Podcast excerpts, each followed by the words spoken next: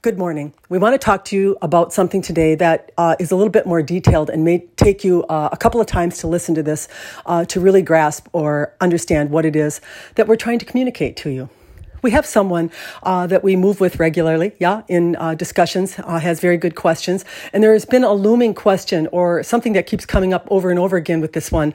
Uh, and we want to address it uh, in today's recording because we think it is important uh, that a human really understands suffering, manifestation, congruencies, all of these things that play a part in or a role in what it is you will produce in the life that you're living, you see.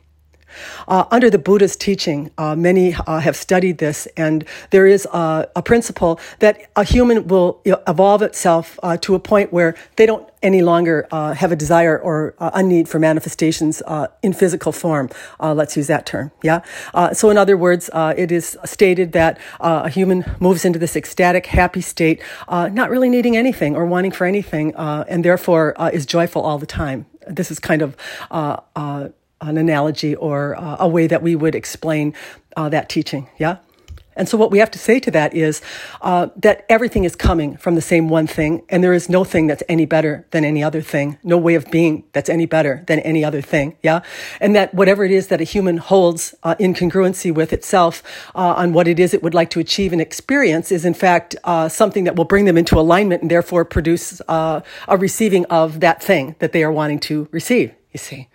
So what really happens um, when a human suffers is they're incongruent uh, with the uh, choices or the manifestations uh, that have actually materialized in the divine part of them and that they're not connecting to them on the earth plane. Uh, we did a little bit of a discussion the other day uh, on our q&a if you're not a member it's a good thing to have. Uh, we have this twice a month one hour questions and answers that people send in um, for being a member. And we also give out uh, downloadable transmissions uh, of knowledge and wisdom that can be applied to a human's life. Uh, so one of the questions that came up, in fact, during that uh, Q and A, was this discussion. excuse us about uh, suffering and uh, wanting something, just making you want something else and, and such. And the way we would approach this uh, is in telling you that uh, we've made the statement before you want it until you don't, yeah, anymore. Uh, and so it is a choice uh, or an alignment to that choice within the divine part of yourself in what you have created, and then you're human, you see. And so there might be someone who is on a spiritual path uh, who uh, hears about uh, no one needing anything anymore, being joyful uh, just right where they are, not having to get anything or go anywhere uh, or obtain uh, any type of material possession. Let's use that term. Um, but then they still will find themselves on this teeter totter of going up and down and can't quite understand it. And we would tell you that primarily the reason that they're feeling that suffering is they're not really congruent with not wanting it. Yeah. They have created something something through their desire that has already manifested uh, in the divine plane uh, or where the high part of them resides. And they are still, uh, as a human, even though they are saying uh, that they want to be different, that they don't want to uh, want material things, uh, that they want to raise their consciousness, as they would put it, to a degree where that would no longer be necessary. In fact, that creates a little bit of suffering because the divine part of them knows that the human part of them is, in fact, not in alignment with not receiving the creation that they have created by an experience they've had. You're going to have to listen to this back a few times to really get the understanding. So, if you have had uh, uh, a huge desire uh, and you have spent many of your uh, years in efforting um, as a human towards it, uh, that culmination of energy through that effort that you have committed to it uh, is residing in the divine part of you. You have actually become that expanded version of yourself that you obtained through suffering and, and through struggle. Yeah, it's there. And so now you decide somehow you're going to be different. Uh, you're going to actually decide that you don't need that anymore. In fact, that uh, you want to be like the Buddha. You want to be uh, one that is not uh, needing material gain, that's not caring about the income, that's not worried uh, about whether something feels good or bad. And so you kind of want to try to uh, make yourself aligned to something quite different than what you've actually become by the experiences that you've contributed to yourself, you see. This is a, not something that you can't have. It's, it's not that you cannot uh, change the vibration that you're holding. But we would tell you that if you're finding yourself frustrated, uh, irritated, uh, and then kind of on this teeter totter of up and down between these two things, it's because you're not congruent with it yet or ready. Let's use that term. And did we say one is better than the other? We didn't. It's just an experience that one wants to have. Uh, whether you decide that you are going to follow a Buddhist teaching and become a Buddhist, and this is the way that you will live your life and align to it, in congruency to it, then that will be your outcome, and you will be quite happy not materializing things uh, in form. You'll be quite happy uh, not having to have anything necessarily. Uh, and we're not we're not uh, making fun or saying that that is not uh, a viable thing for you to do, but you have to understand that it's just another creation. It's just another way of being that you as as a human have decided to align to, and therefore the divine will deliver that experience to you, you see.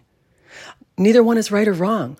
When you start thinking that an experience is better than another or a way of being is better than another, you're falling into dogma. You're falling into uh, a human that has told you this, and then now you are believing it, following it as though it is a truth for you.